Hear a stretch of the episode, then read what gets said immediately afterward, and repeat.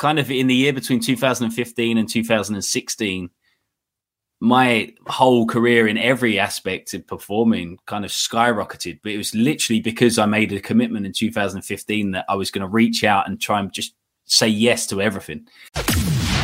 They're guys. They do magic. magic. They are the magic guys. Ladies and gentlemen, how you doing? Welcome to the podcast with the Magic Guys. Ladies and gentlemen, it's Doug Conn. Greetings.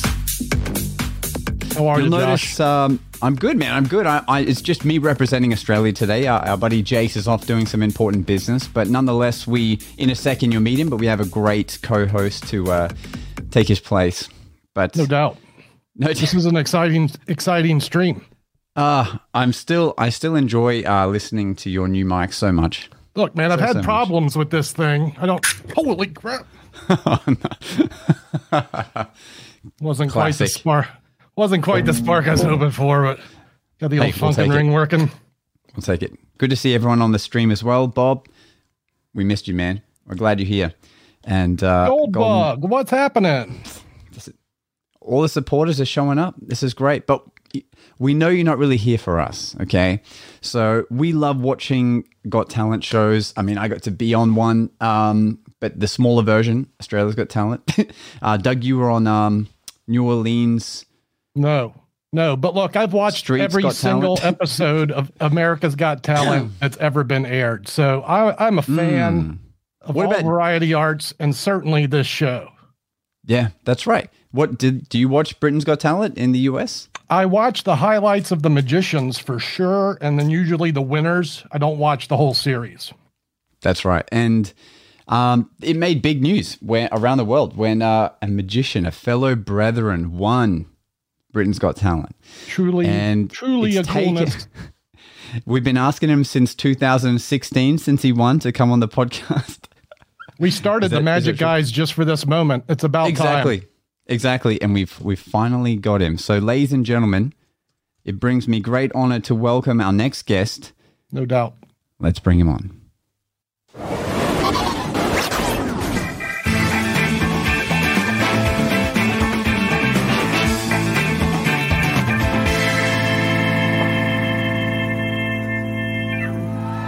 Ladies and gentlemen, it's Richard Jones. What an intro. Thank you. Good to be here. Welcome to the pod, Richard. Ah, thanks for having me. I, I appreciate it. We love your setup. in the chats as well. And we appreciate My- my your setup. virtual setup. Yes. Oh, cool. Oh, I appreciate it. Oh, it changed so many times during lockdown.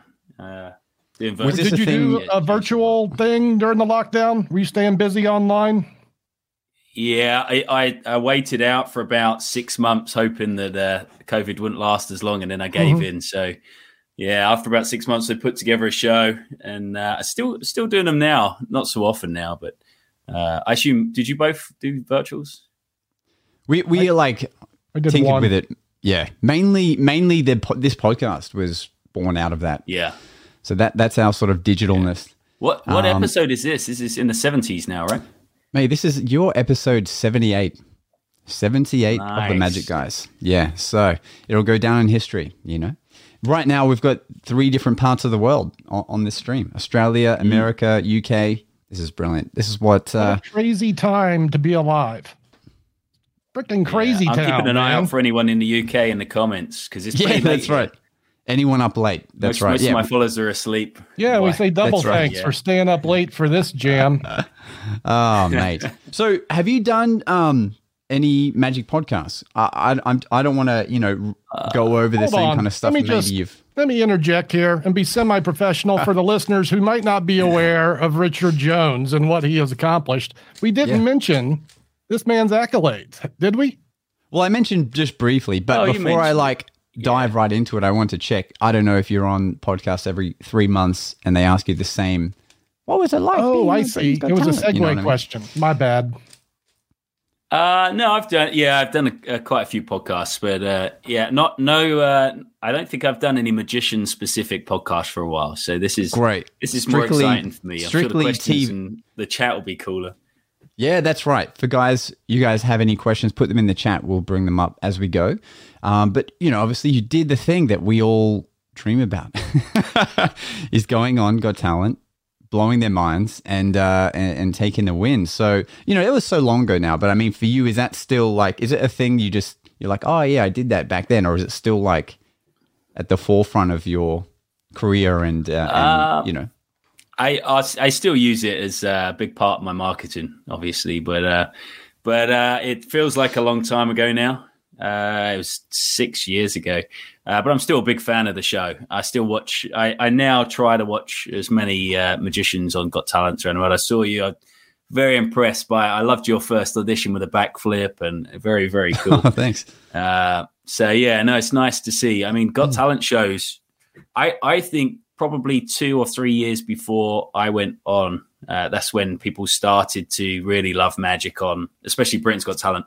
Before that, Right. the show used to kind of make us a, feel a bit like we're like joke acts, but uh, luckily, There few was a was long, on- dark era where the where the Got Yeah. Talent series just did not like magicians. I, I, I yeah. they were not treated And- well, and yeah, Would, would you think- say the same in, in in your parts of the world as well? Then, up until Yeah. kind of the last few years, it's been tough for magicians, right?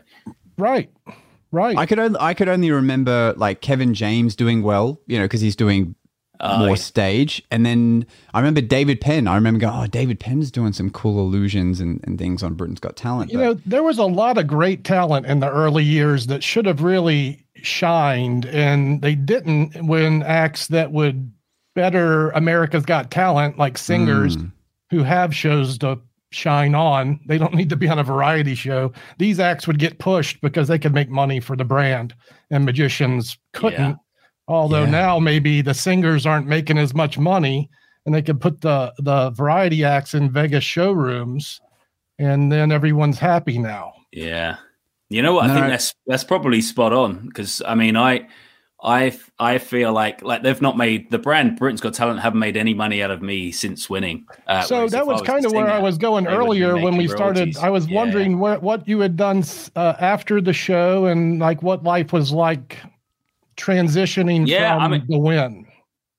It's yeah, it's been weird. I mean, I've been very lucky. I still uh so I'm doing everything I always wanted to do now. Uh, but it's very different from what people expect me to be doing. People probably think I'm still attached to Simon Cowell and Britain's Got Talent, but Mhm. that's not not what happened. I came off the show, uh, got got a management, and now the majority of what I do are corporate shows, and I do a tour show every year. Uh, I, I've done a lot of TV since, but I don't. There's not really any money in the UK in in like you can't make a living out of just doing TV. I do TV every now and again just to help me sell theatre tickets. Right. Uh, but the, I, I mean, I had a prime time Saturday night show a few months after Britain's Got Talent, which I was really proud of. Uh, but it was uh, it, was like a rushed show. It, we had no time to make it. It was a prime time show. Is that what you said? A, Yeah. Like a, yeah. Yeah, uh, so like a Saturday night, eight o'clock show for an hour, uh, and it followed me um, uh, uh, going around my army career, but doing tricks for the soldiers, and Oh yeah, we yeah. had a yeah, lot of yeah. famous people in it. Cool. But I mean, the problem with shows in the UK, magic shows, is is uh, producers don't really know what what people want to see. They they just want all the budget to be exploded on a, a giant tank appearance and Mhm. uh, lots of lots of stuff that are cool, but it's not really what I do, and it's not really what people want to see. But uh, yeah, Yeah, so not kind of a anymore. bit disappointed in that. But yeah, it's I mean, TV magic. I feel like the bigger illusions don't do so well on TV. People aren't as interested. I, I feel like there's still an interest for stuff like Dynamo, where it's close up and you've got you've got. Da- Mm. David Blaine showed us all that live. people are happy watching people react to magic as much as they are the Yeah. grand illusions of the whatever happening. You know, it's uh becomes more than the And also, effect. also, a card trick's just as big as a tank appearance when you're watching on TV. True, It's just- absolutely. just as And big of an illusion. Yeah. I mean, so we and- blew all our budget on silly props in the end, and it wasn't a great show. It's so interesting because you know all, mo- all of your rounds on BGT were close-up acts, so you would you know you would think, oh, we should follow on from that. And I think was it the the season just before you was when Jamie Raven came on and he did That's right. like that classic uh, Dan Holland effect that went just went viral, even here in Australia. Was that I think was he the first magician that they really shone like close up magic? Um, trying to yeah, you know what? I think he was. Yeah, because the year before, I think was uh, Was maybe it James Darcy Moore before he was. oh, right. He was. Darcy. Yeah, and James Moore as well. But they were doing more kind of. They're more illusionist style, ripping their jackets off and all the cool hunky stuff, uh, yeah. which I would love to have done, but I can't pull that off. So, uh, but yeah, I think you're right. Jamie was probably the first time they'd had something real close up and ma- a magician at the table as well. That's right. Yeah, I mean, that's pre- right. Yeah. Whereas now it's every year it's, it feels like it's more. That's that's what we're expected to do. People want to see us go to the So table. if there's anything Right. good with Absolutely. America's Got Talent, it's that they have brought a showcase for this style of magic to an audience who might not have it otherwise. So that's uh, a like from me in the like column. Yeah, our friend uh, Christopher Wayne, who's been on the podcast and is a, a naked magician, um, one of the naked magicians, I should say, not just not just a naked magician. Um, he went on Australia's Got Talent. This was before that, before they had um, started loving close-up magic, and he did a chop cup routine, and he did it, and um, they were like, "Oh, that's great, but uh, it's just too small. Look at this whole stage, and this is this small little thing." And that was, and, and then a few years later, he sees you know guys like yourself and and uh, everyone going on and, and getting praise for it, and, and actually them filming it well and properly, and he's like, "God damn it!" I mean, Shin Lim would eventually win with that style of magic in the United States, as did Matt Franco, really. That's right. Shin Yeah. won the f- no. T- he was 2018, I think, right? 2018. So Matt was first, huh? When was Matt? Matt Franco. Yeah, I think Hang on, Matt what- Franco was 2014 ish. It was before I I won. I oh, it was before your win. wow. then. Yeah, I'm Okay. sure. So it Matt was, goes yeah. on. So Yeah. Matt goes on 2014. Paves the way. Jamie Jamie Raven then gets a spotlight, and then Richard comes on. Third time lucky. yeah, I was lucky. I was in the right place at the right time every time that year, and a, a lot of it is down to the guys. Yeah, a few years before me, kind of setting that stage and kind of. I mean, Simon Cowell. I think it was the year favours before with Jamie. Raven. Mm, that's right. Yeah, I I, mean, the think thing- I think Simon. Yeah, go on. The, no, the thing you did really well was uh, you you injected a lot of magic into your routine. So it wasn't just like here's three things. It was like you know as you're getting the the thought sent to you, you're like you know the, en- the kinetic kinetic energy is going through, or like as you bring out the can, there's also smoke coming out of. it. There was like a lot of little in between bits that just always had magic happening. That was a crazy set. Was that your that was your audition set, right? Where you're shocking Yeah. the judges and making tea and Yeah. appear in a can. How how harrowing was that set for you? That's Well, you gotta know be what, like so I- walking a tightrope, huh? yeah. So I, I when I went on the show, my my my aim really was was my thought process was is if I could really do magic, uh, I would do. It wouldn't just be the main tricks that would be happening. Everything I do would be odd and magical. So I was in my head, I was thinking if I needed to pick up a book, it would be nice if I went to reach it, and just a subtle lift into the hands would be nice, but so subtle that no mm. one really notices. But the people who do would spread and be mad about that moment. So that's why in my head I wanted. I thought we want smoke, but only a tiny, tiny bit that people might not even notice, but the people who do will feel like they've seen something that maybe they shouldn't have even seen, uh, and the shock and yeah, that kind of stuff. But in terms of the shock, I mean, going out onto the, I, I had a rehearsal on the day, which was which was lucky, but I they had a, a big metal rail that the whole the whole BGT judges stand was built on this huge metal platform, and uh, I don't want to I don't want to say too much, obviously, but I I mean it was I did a kinetic test on energy uh, was the producers. Yeah, the kinetic energy was strong, and in a rehearsal, I I I did it at the lowest power of my my powers, uh, and that was pretty that was pretty a big shock. But then just before I went on for the the round with the judges, I thought, you know what, I only I might, might only get one shot at this. I'm just going to go all out. So I cranked up to the most danger level. And I always remember when it when the shock really happened. I mean, it was a, yes, I was You pretty really terrified seem- that they were going to kick off and be like, "Oh, hold on a minute, that's not cool. You've shocked us." And I was really on edge, but they were nice about it. So He took it the right way. Like he oh, reacted really That well, one was better. but then he didn't lose his Yeah. mind. He just what did he turn around to the audience? He was like, I did not love that, or he, like you know, he just. Oh yeah, he said I did not Beautiful like that. That's right. Yeah, yeah. Without Yeah. going like he could have destroyed me in that moment if he was going to be difficult. Oh yeah. but yeah, he was he Right. was good. He was good to us. So yeah, Oh, Cur- man. curious, were, was this? Uh, did did you develop this whole approach on your own? Did you get some uh, like uh, what do they call them? These consultant guys to work with? I, I would assume that happens as the thing goes on, right? But there, there is a consultant that works on the show. But the, the one year that he wasn't on the show, he's a great, great consultant. But the one year he wasn't on the show was the year I was on. So Interesting. I mean, I was, Ah. I wasn't really, I wasn't really that well known, or I didn't really uh, up until then kind of socialize that much in the magic community. I just had a small group of magician friends local to me at a local club. right. Uh, who great guys, none, none of them professionals, but they just love magic. And I always remember I, I sat down with them and we kind of just jammed on ideas. And uh, we, we were lucky that pretty much all the ideas that I pitched for the semi final and the final, the, the BGT team were just happy that they, pretty much just said, Yeah, we love it, do it. Whereas I know lots of other magicians in the past have had trouble because the ideas Hmm. they want to do, the producers have said, Look, no, you can't do this, or we want That's you to rough. do this, this.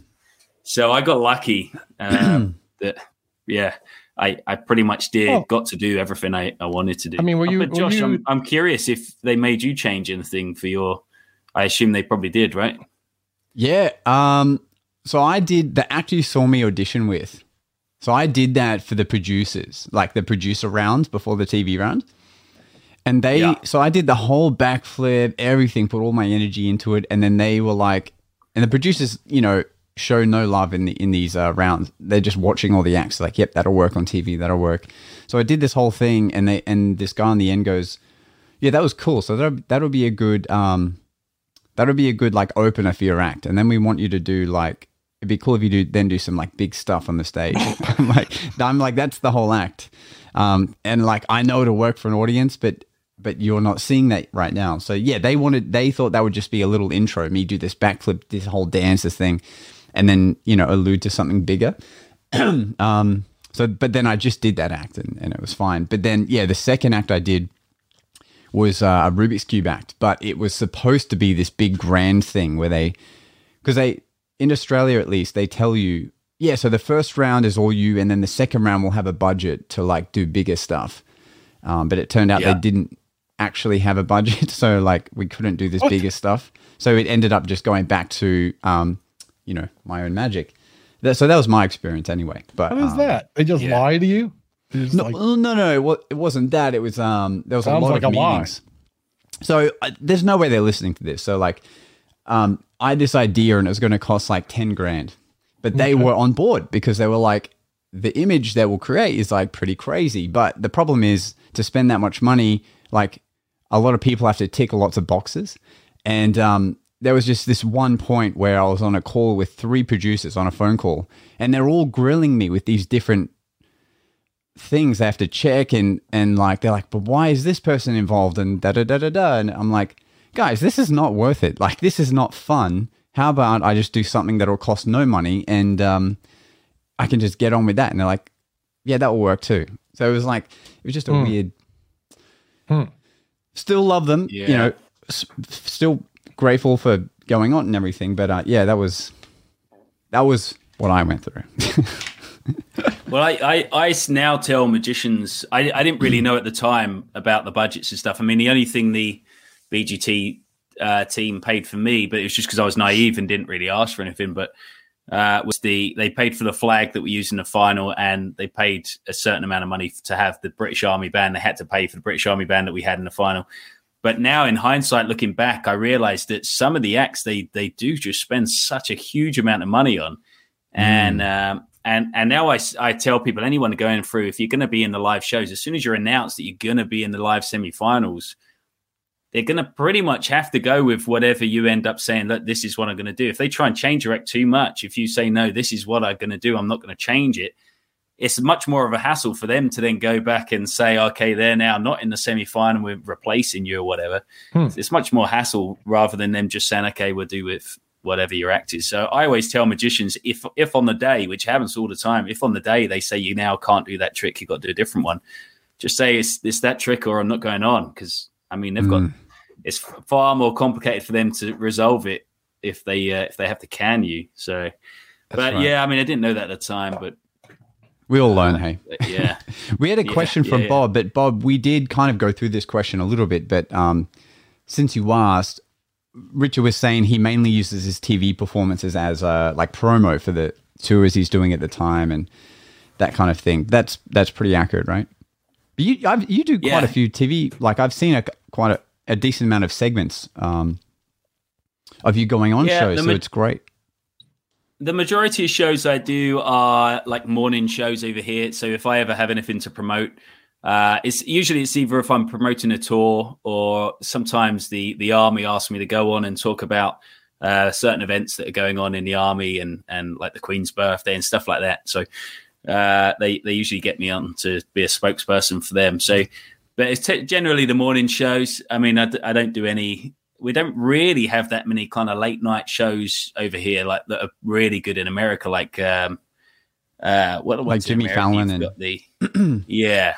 Jimmy, I mean, there seems to be loads of magicians doing amazing things on the, on the evening shows over in the states. That on, uh, on Fallon for sure. But yeah, they are they are Hmm. magicians are getting a lot of airtime in the states on talk shows, even like daytime Ellen and thing, you know, Ellen Yeah. shows stuff like that.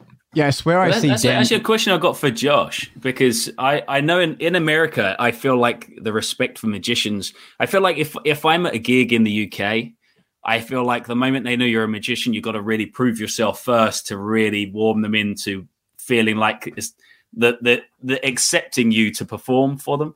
Whereas I feel like in America, there's so much more of a respect for magicians before they even know what you how good you are or what you're going to do. I feel like they're more welcoming to witness it.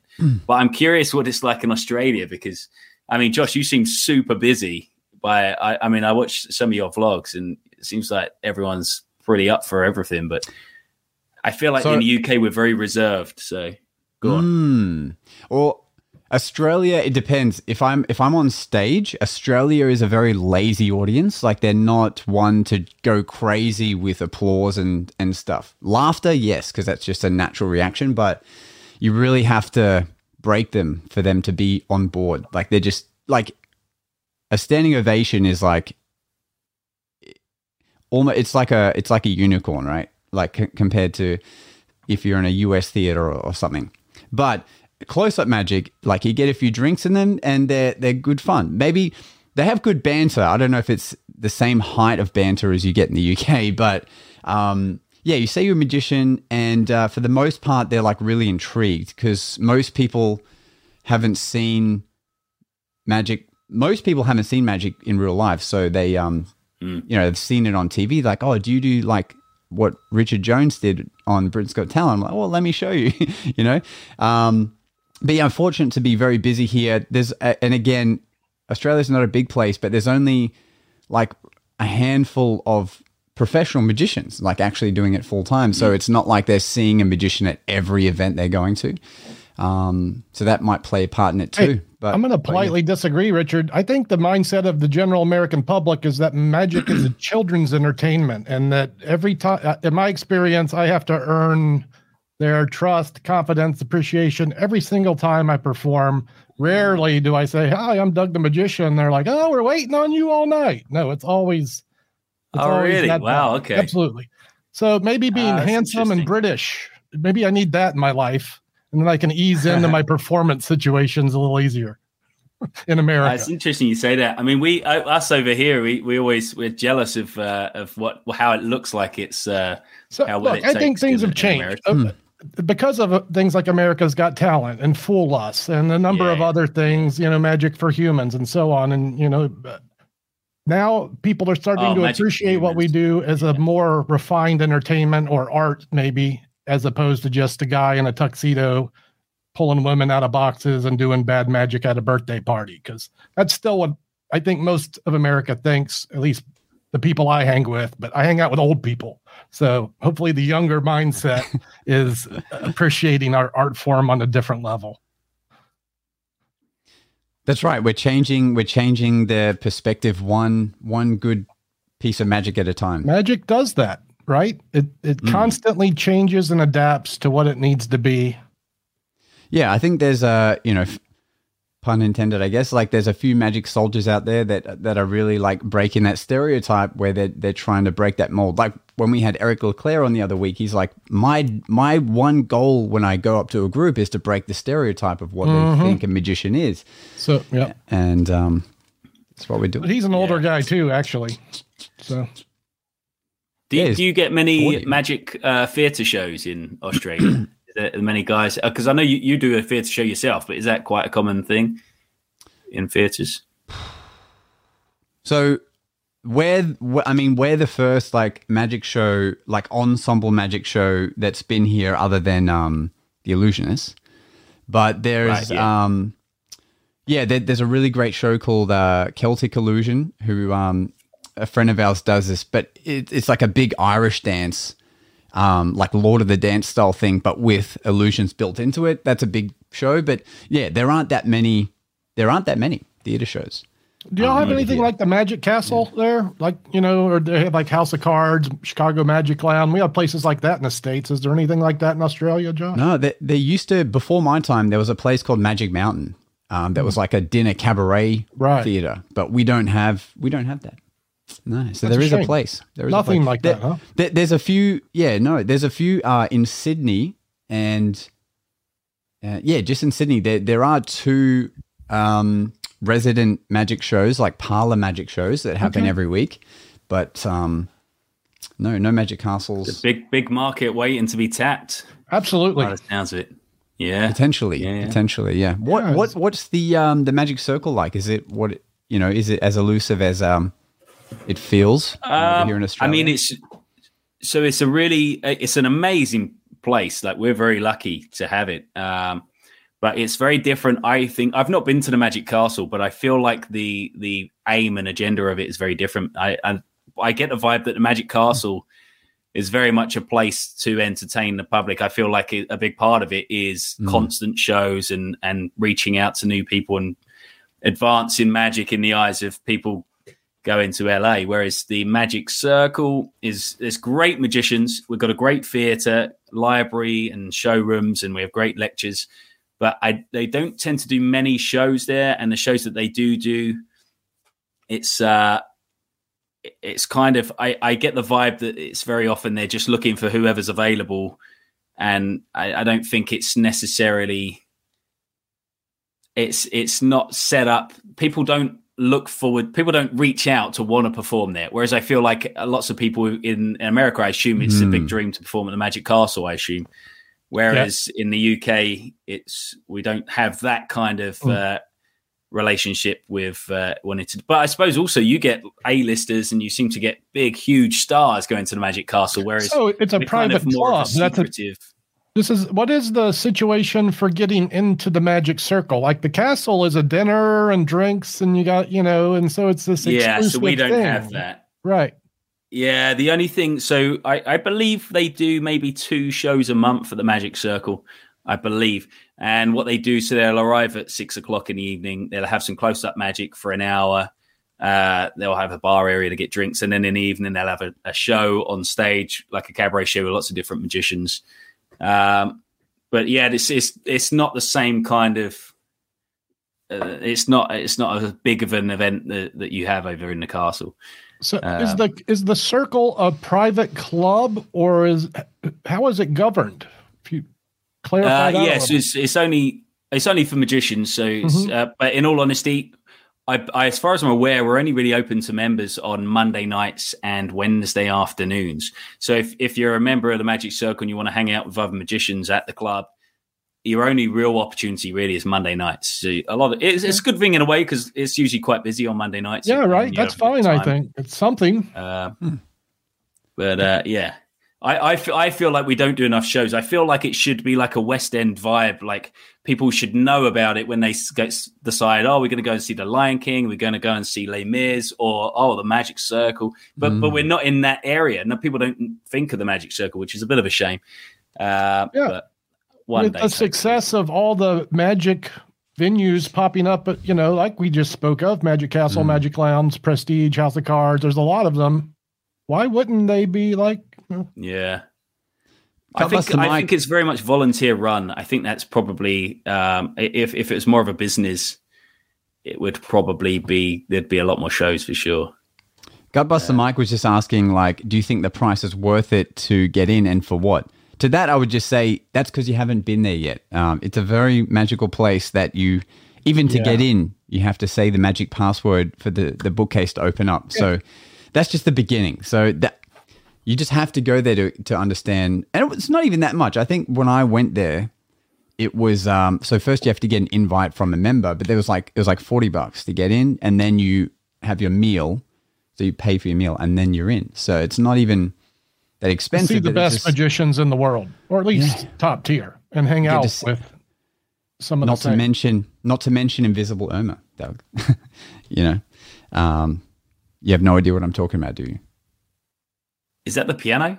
Okay, we'll move on. I know Yeah, what you're talking about. Yes, yeah, yeah, Irma the piano. Yes. Yeah, yeah. yeah. So Yeah. this- Is, is that am I right? I've got That's right. Yeah, That's it. know. Yeah, yeah. It's incredible. right. Because I, I, got I got to visit the Magic Castle once because I, I I really wanted to see Michael Vincent, and I just so happened to be visiting the US when he was doing the close up room and um and that magical place. But I would fly there again just to go to the castle. I reckon. Um, okay, so but look back to Richard, man. What are you enjoying doing at the moment? I saw you even have some uh you have some magic kits available now. Oh yeah, uh, yeah. I should have had one on hand to show you, but uh, got no idea where they are. Damn it, I'm so underprepared. Yeah, still got a magic set, um, and I do. So my main thing at the minute, I'm just about to release dates for my new tour. Uh, if, if they were supposed to already be released by now, but at the minute, theatres are still kind of just getting back up and running at the moment. A lot of them are still doing shows; they're back up running, doing shows, but they're still on shorter staff and shorter hours and stuff at the minute because they're still heavily impacted from COVID. But uh, but we've got we've got about twenty four dates so far, which will be the end of this year, going into the start of next year. Oh, there we go, the box of magic. There Is this go. for like back Boom. of room sales? Uh, yeah. So, in all honesty, the majority of uh, the magic sets are are for the tour show. So, whenever I do a, a, a live Smart. show, I think it's nice for people to go away and have a bit of magic that they can go away and do. So that's that was the main agenda. But um, I anyone who emails me, I can still sell them and send them out. But it, my main Curious if you is to make have anyone demonstrating the magic there for those kits. Um, I would love right? to have someone there, Mhm. but uh, yeah, yeah, That would make Uh, a difference. No, I don't. Yeah, it definitely would. It's just, uh, I mean, my my team. I have quite a small team when I when I travel around. Uh, Yeah. and you know what? We're we're so busy because usually I'll get get in time on the day. We turn up very often. I'll get in time at the at the venue. We can't get in until three o'clock or four o'clock. And I do a VIP pre-show, close-up magic Mm. show for VIPs at six. So we have to set up a, an entire show within two or three hours. Mm. Uh, so Are you doing illusions in this show? um, it's not really no, nothing too too big. Yeah. Uh, it's mainly light-hearted magic, but a couple of emotional magic parts in it, and it's it's a combination of stories from my army career that I interweave in into the magic. Um, a lot of classic stuff, uh, a lot of audience participation. Uh, I, I noticed that too. but yeah, no in my- illusions. In my short in my short uh you know stunt to starting to do theater shows i've realized that too that there's such a time crunch in when you're actually allowed to get into the venue and when the show Yeah. starts you know i thought you have all this luxury of uh, slowly setting things up and doing run throughs and all this kind of thing but um o- over here you know there's unions for the the staff that work in the theaters and they're like very strict on how many hours this the crew can be working for and when they must take a break and and um Yeah. like, And also the get out as well, right? that's right we Getting yeah. out after, yeah. how how quick is it for you because for us we finish the show we do meet and greets and then we have i want to say like 40 minutes to like get out um Yeah, pretty much. it's like and then they start charging you, yeah, a d- double time because it's past eleven o'clock. Yeah, they Ruthless. charge Yeah. You. There's no art Yeah, after the show. The art ends But uh, 20 minutes yeah, after the curtain falls. exactly Yeah. Yeah, but they don't they don't tell you on the night. They're more than happy for you to uh, to take as long as you want. They're super welcoming in. Uh, and you you feel like they don't really mind that you're keeping them, but then when you get the bill the next week and you realise that they were being paid thirty quid an hour to uh, you. wait for you, yeah the only um Yeah. the only good thing is when you do uh, a two day show like a matinee and an evening because you actually get that little in between bit where you can just relax a little because you've already set everything Right. up. There's a little lull lull moment there. Yeah. Here's a question: What's the promotion for these shows in this day and age? Age, like, is it Facebook? Is it radio? So, so for me, so I, I, so part of the reason I do a lot of morning shows on TV, on national TV, is to announce my tours. But in all honesty, it's probably wasted. I, I find that the most effective uh, media is local media. So, uh, I mean, if I go on a national TV show, it'll be seen by millions, but the chances of those people sat at home uh, being just down the road from the the theatre venue are very slim. Yeah, but maybe Uh, there's so lingering actually- like perceived value from that for when they see you again on the local news on the morning show. Yeah. Then they're like, "Oh Yeah. yeah, I saw that guy in the thing." It's Yeah. definitely good to for social media to be a post that oh I've just been on this TV show or whatever. It's definitely good to kind of keep the level high of people's Right. expectations of the show. But in all honesty, the best way to sell tickets for us here in the UK is to do local radios, local newspaper magazines, uh, and that kind of stuff. But I, I also use Facebook ads uh, because I find it a shame that Mm. I I've got lots of followers who would who I, I quite often once they finish a show. I might then in the next couple of days, once I've posted videos of the show, people saying, "Oh, I'm gutted, I didn't know you. That was just down the road from me, or Oh. whatever." And it's it's such a shame that Facebook does, doesn't show your posts to hardly anyone unless you p- put paid advertisement behind it. Uh, but but it's still great. It's such a great way of of honing in on people or, that are just two three miles away from each venue. It's great great way to get people. How big of your to the shows. uh, how big is social media in your life? Is this a big part of your life, posting on Instagram and the, these kind of things, or not? I try to. It's one of those things where I, I feel like I'm on too many things because I'm on Twitter, TikTok. Instagram, Facebook. And I mean, I do. Uh, so I, I use obviously Ecamm Live. I use to go live, and I can go live on. Um, uh, I usually go live on YouTube, Facebook, and Twitter, and LinkedIn as well now. but then it's just such a shame that I'm kind of then excluding people on Instagram and TikTok. So then I feel like I have to go live there as well Yep. separately. Because if I go live at the same time, they've got no idea what I'm talking about because I'm flashing things up on the screen on here and they're not seeing it. And but I, yeah, I feel like it, I'm way overwhelmed with it. I, I really love chatting and, and seeing people's names popping up who always post nice comments. It's so nice to to do that. I, I don't Yeah. I don't do enough social media for sure. I, I can't keep up with it. It's real. I mean, you, you know, you are challenge. actually a busy magician, which is a great thing. So it's hard to keep up with that load of content at the Well, same time. You know. well, my Doug- my aim. I mean, yeah, go on. No, no, sorry. I, you're you're the guest, please. I was I was just going to say my uh, my ideal.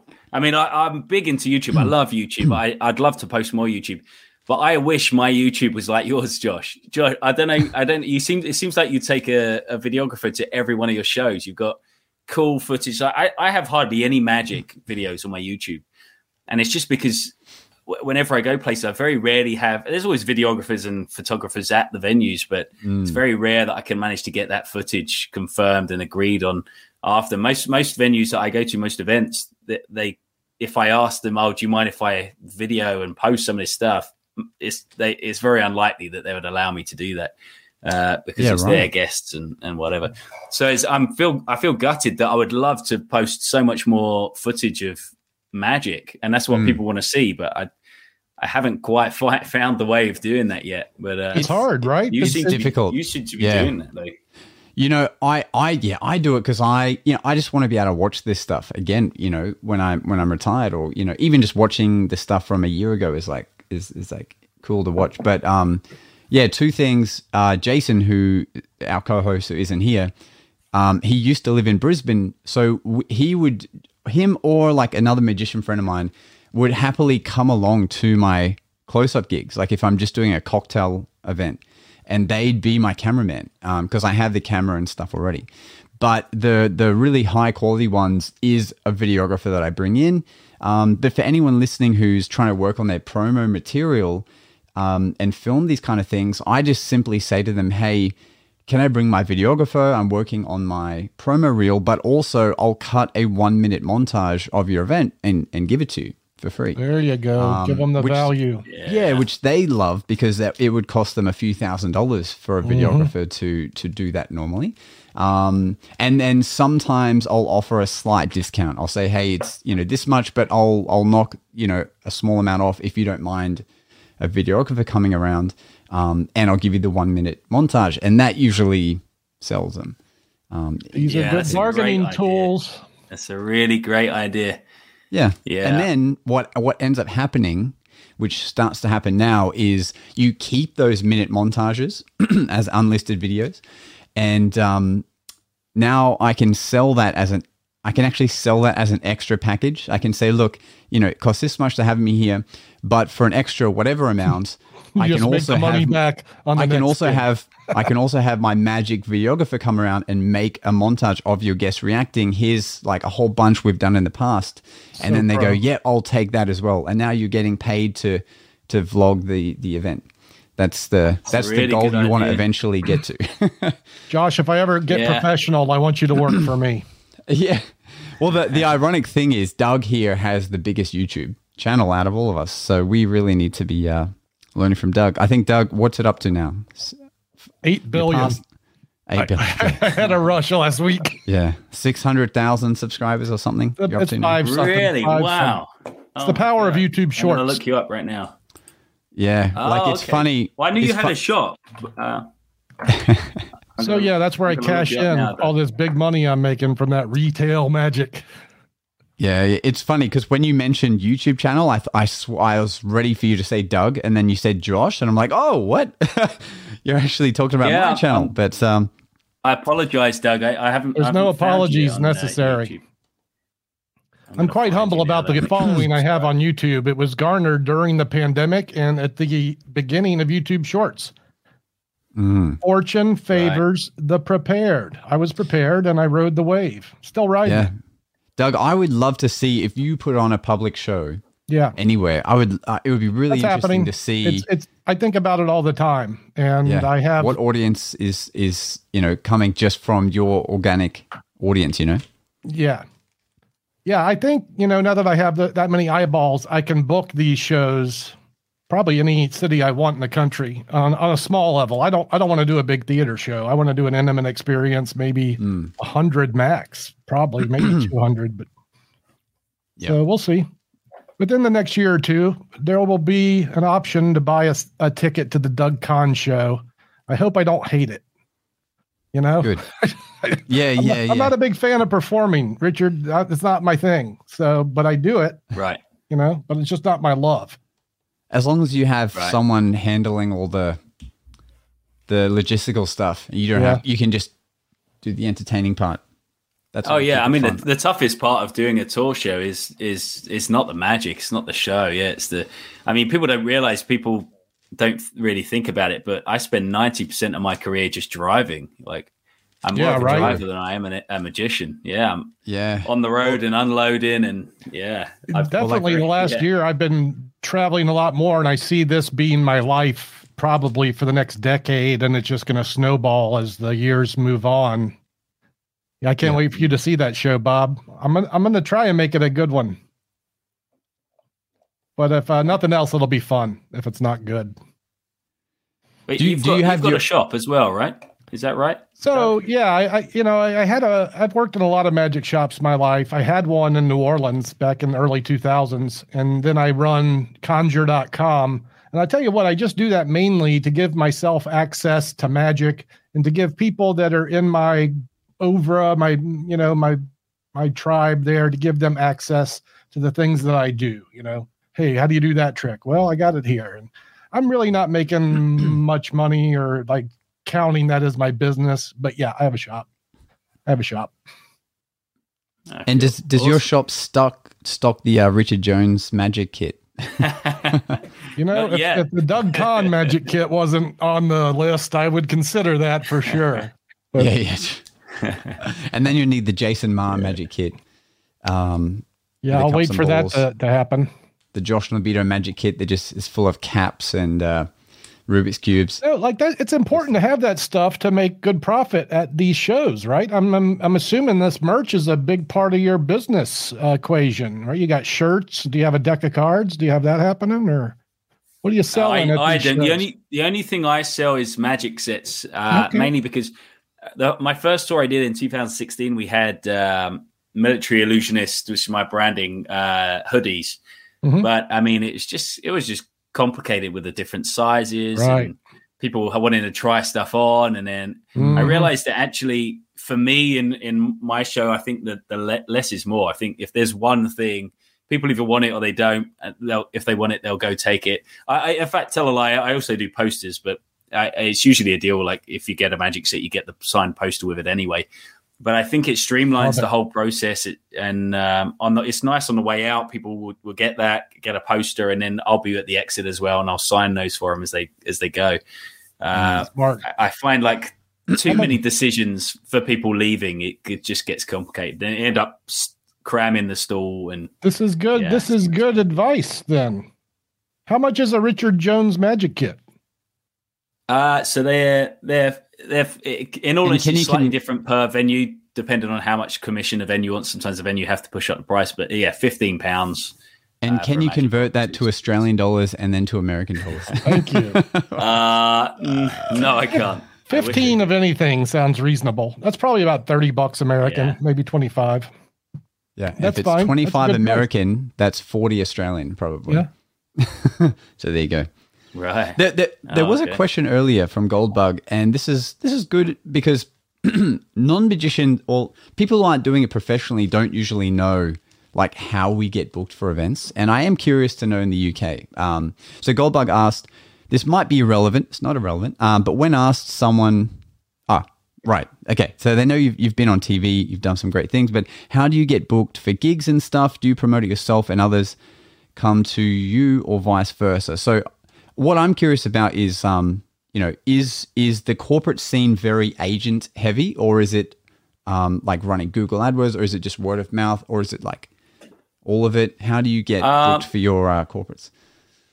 A lot of uh, so yes, really good question. So mo- in the UK, most of the big corporate stuff is agencies. They all the big events uh, find an agent to then just arrange everything. So most of my work is agent works uh, is agent work. Uh, but I, I have a management now who are hugely respected in the UK, one of the biggest agencies. Um, and I'm the only magician signed to them, which is handy. Uh, but Wow. they, they have a whole load of clients that they, so they, they have a, a load of clients that they actually put on the whole events for. So they, uh, uh, they, they're super busy. So since I've signed up with them, that, that keeps me busy in the corporate world. I, I did get, do get a lot of uh, stuff through my own website, but I just pass that straight on to my agency, and then they deal with all the logistics, all that kind of stuff.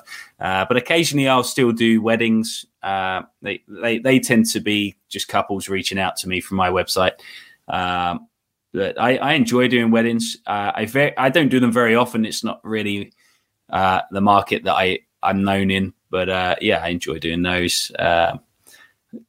Uh, but yeah, a major- majority of stuff really is tour shows and the corporate scene.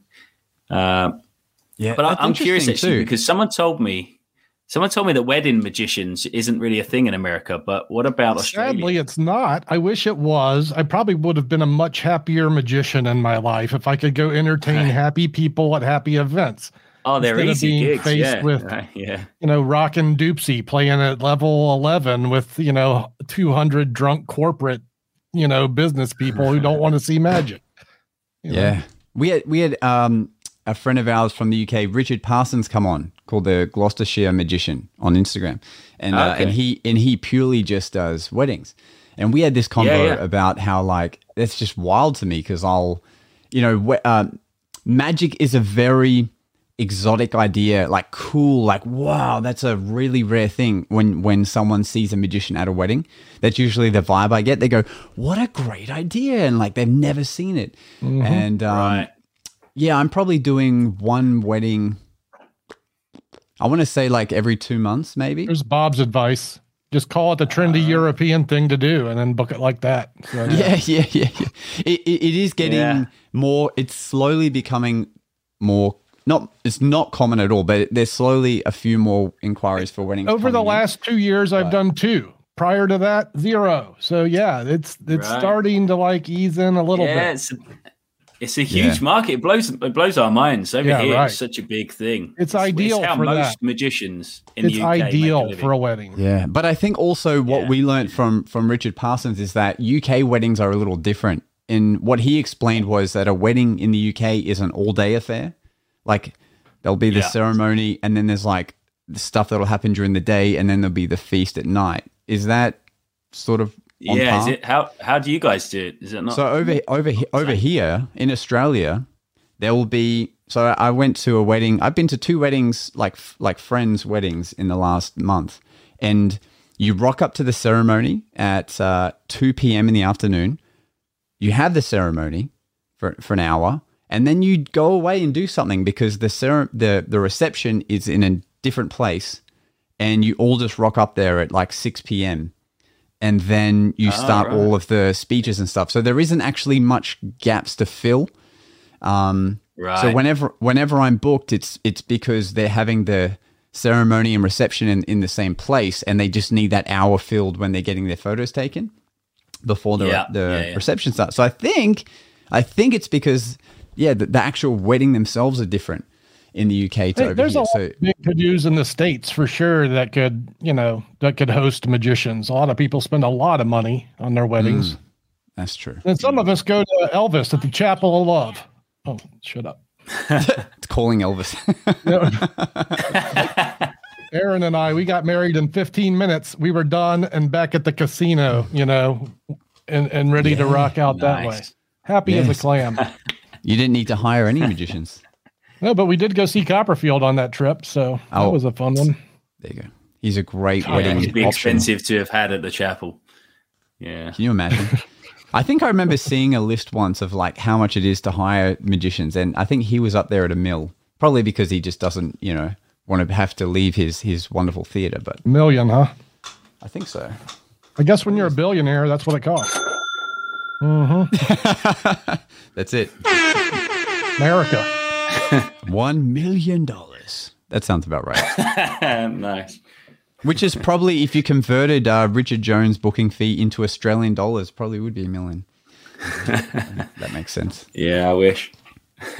But no, that's cool. So you, you actually don't have to do that many weddings. I mean, it's not that we don't want to because they are super fun, but um, obviously corporate events are a little bigger, um, a little bigger budget. You know, you can do stage shows, whereas weddings are more close up and that kind of thing. Curious if you're using video and screens on your touring shows. Are you projecting close up magic onto a screen? I am now, yeah. So my first two tours, uh, 2016, 2017, I didn't.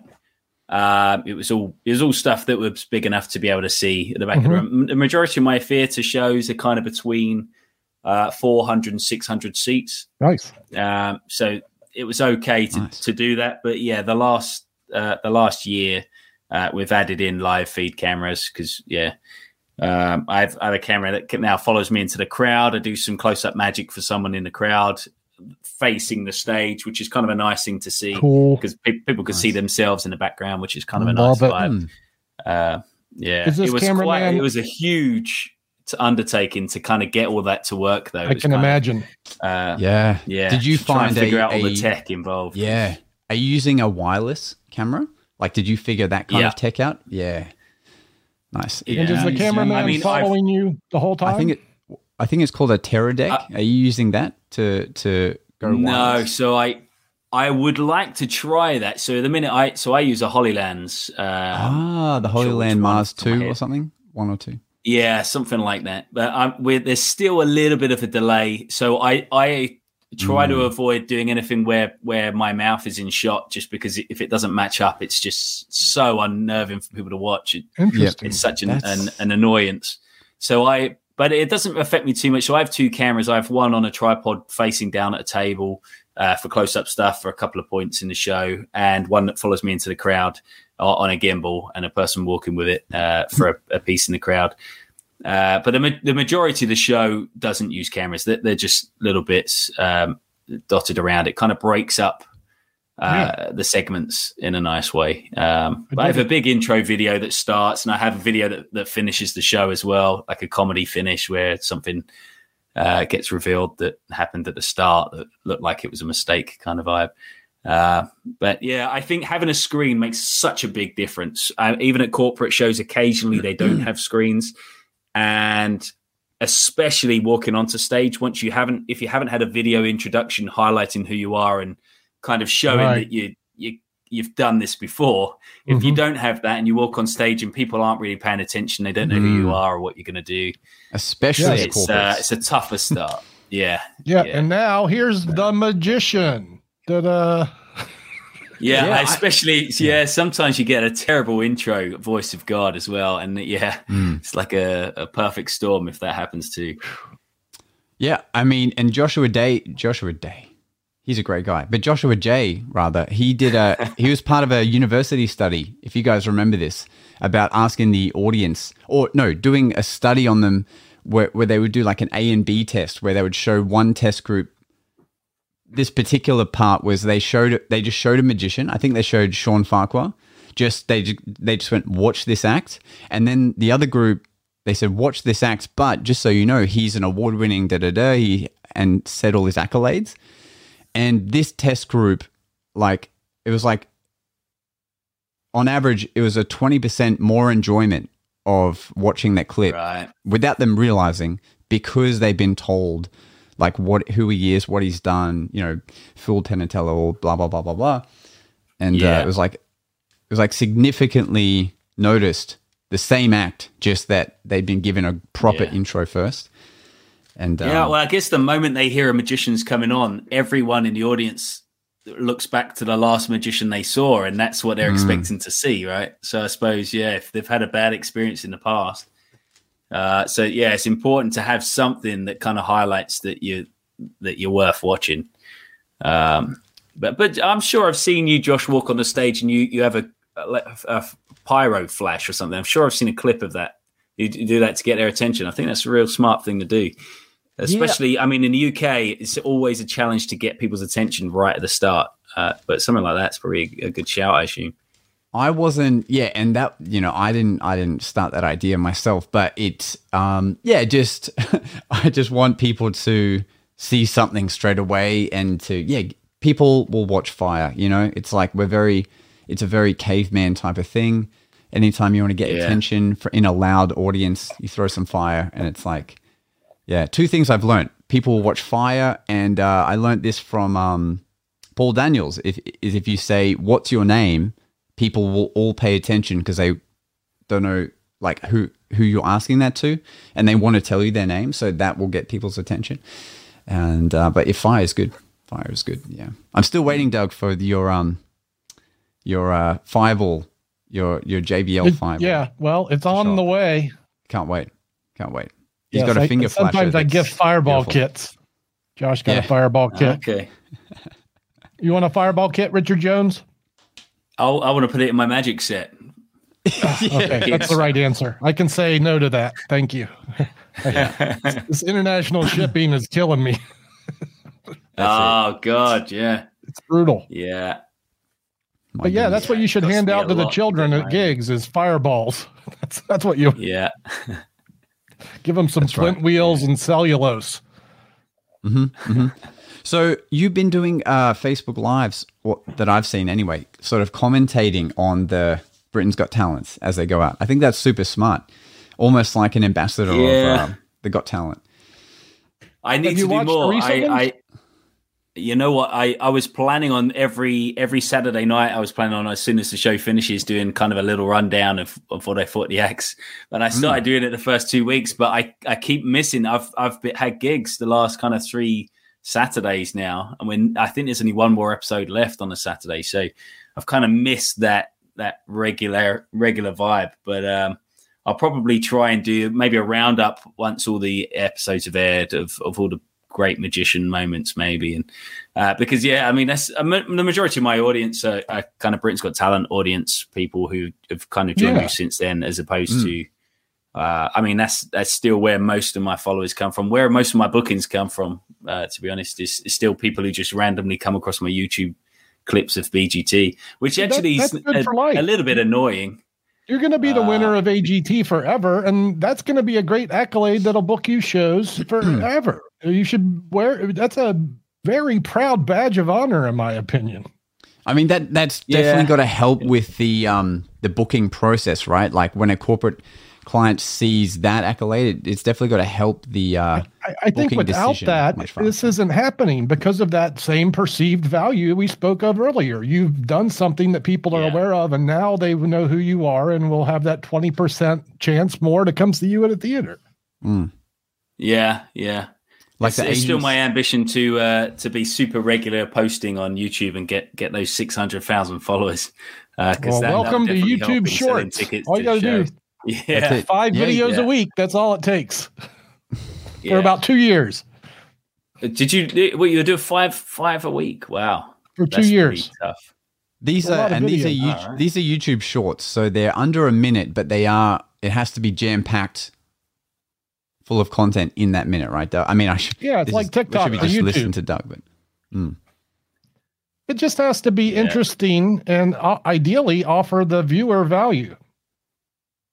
Is it too late to to jump on the YouTube Shorts uh, journey though? Because I, I know they've been around. for- So what I would do if I was you is start posting on you on Facebook Reels, which has got a much bigger reach right now, and YouTube is a tough road to hoe these days. So always Yeah. I good to be where the action's at, and on the short form videos, it's Facebook Reels right now, in my opinion. I mean, we say that, but Doug, like Instagram, you would think is um is you know oversaturated and been around for a long time. But Doug, you only really started learning how to do YouTube what like a month ago or something, and your Instagram is at forty seven k. So Um, I must say, this year I focused very hard on bringing my Instagram numbers up. I started with a thousand followers at the beginning of this year. It took a long time to you're get now to on 10. forty thousand. So it It's took about six months, no, about four months to get to 10,000. And in the last two months, I've, again, thanks to the short form What? videos, we've reached 40 Wow. something thousand. I'm growing a lot right now. So, I have yeah. a second viral video happening on Instagram as we speak. And wow. uh, yeah, I'm excited to to do well on Instagram. It's a very interesting prospect that I hadn't considered because for so long I did not care for the Facebook business model, but then they started paying me and I changed my mind. Makes sense. All right. I Is am it- a is it- prostitute. Is it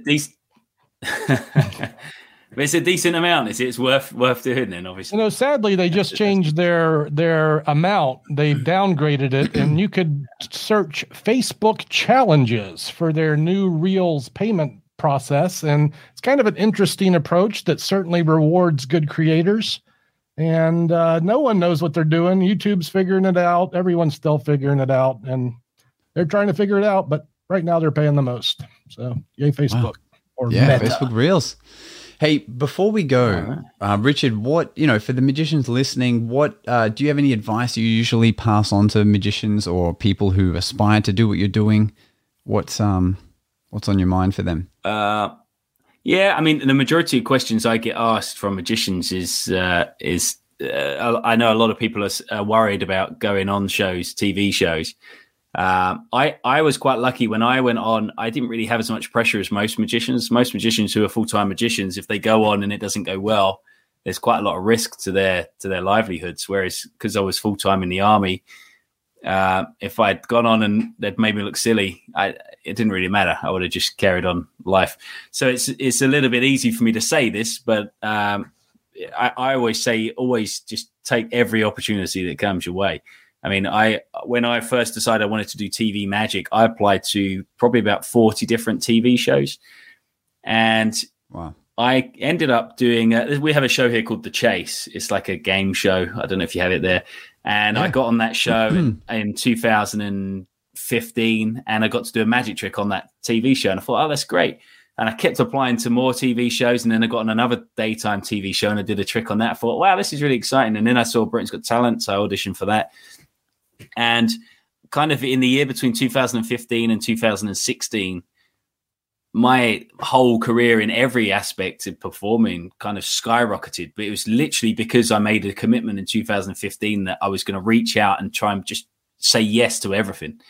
And yeah, I fast tracked hugely in the space of a year and a half, going from kind of hardly ever performing, to maybe doing one or two weddings a year from the start of 2015 to then obviously doing BGT in 2016. It, skyrocketed. But it's because every opportunity, every every chance, I would say yes to everything. And even if I wasn't prepared for it, I would just make sure in the window between agreeing to it and doing it, I just made sure I had to work to to do it. I remember my first stage show was for a, a group of uh, 600 army officers, like senior people in the army.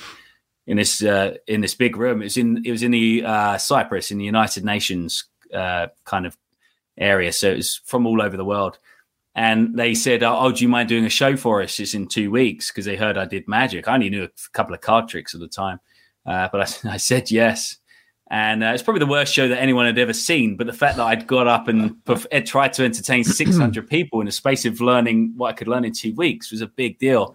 Uh, so yeah, I, if anyone, if there's ever any any uh, any way of growing, anyone ever offers you anything that could help you progress, just do it. Take it just uh, say yes to everything. Yeah. Yeah. Which is uh, kind of. You, uh, you got to be comfortable. I was just going to say now, now that I've done TV, I now say I now say no to most things, which is kind of contradicts what I say. But, but, yeah, but the biggest time that I've ever grown was was in that year where you had you had a uh, goal, uh, you stayed consistent and persistent, you worked hard and practice what you preach. So that's what it takes same as your YouTube, yeah. That's ex- so, yeah, exactly it's quite the same, right? When, when, I had a yeah. small amount of success on, you know, during the pandemic, and I said, I think I can do this, and I put all of my energy in it, and I was right. I could do it. So I'm doing that now. And I don't take gigs as much. I turn them down, like you. it's like and I'll, I'll I'm happily turning I'll, down gigs these days. I'll take. I'll take all those gigs. All right. I'll you don't want the gigs I'm turning down, brother. Trust me. You don't, you don't want New Orleans gigs. True. Ain't nothing, True. nothing nice happening in Doug Conn's. oh boy. Yeah, we'll talk later. So you can follow. I mean, you've you know who Richard is if you're watching this, but if you don't, his website is in the description below. That'll lead you to all his uh, further work and videos and tours and that kind of thing. But Richard, man, thank you so much no for doubt. coming on. Thank you, uh, Richard. It was a joy. Yeah. yeah. Thanks for having me. He's got uh, a ton of his own live videos you can watch if you want to see more. Look at his sexy Ecamm setup he has, so you know he's doing this stuff. Uh, so you can watch him again after the podcast and, and all his streams there. But I'm very jealous of your hairline. It's amazing. And uh, guys, we'll see you next time on The Magic Guys. Thanks for listening. It's time for us to disappear now. Disappear now. But we'll see you again on the next episode of The Magic Guys.